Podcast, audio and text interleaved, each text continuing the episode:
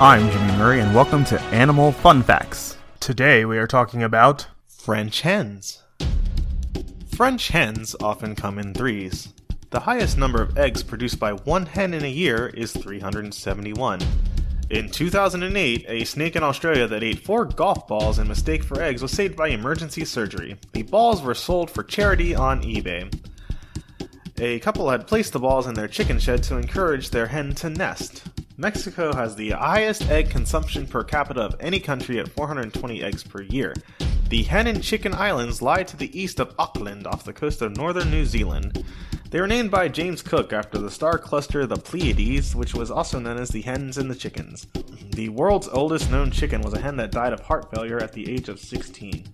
Hens begin communicating with their chicks before they even hatch. When the babies are still inside their shells, the mother hen clucks softly to them and they chirp back. I guess that's like when we talk to pregnant women's bellies and the baby kicks. I don't I don't know. That's what it sounds like to me.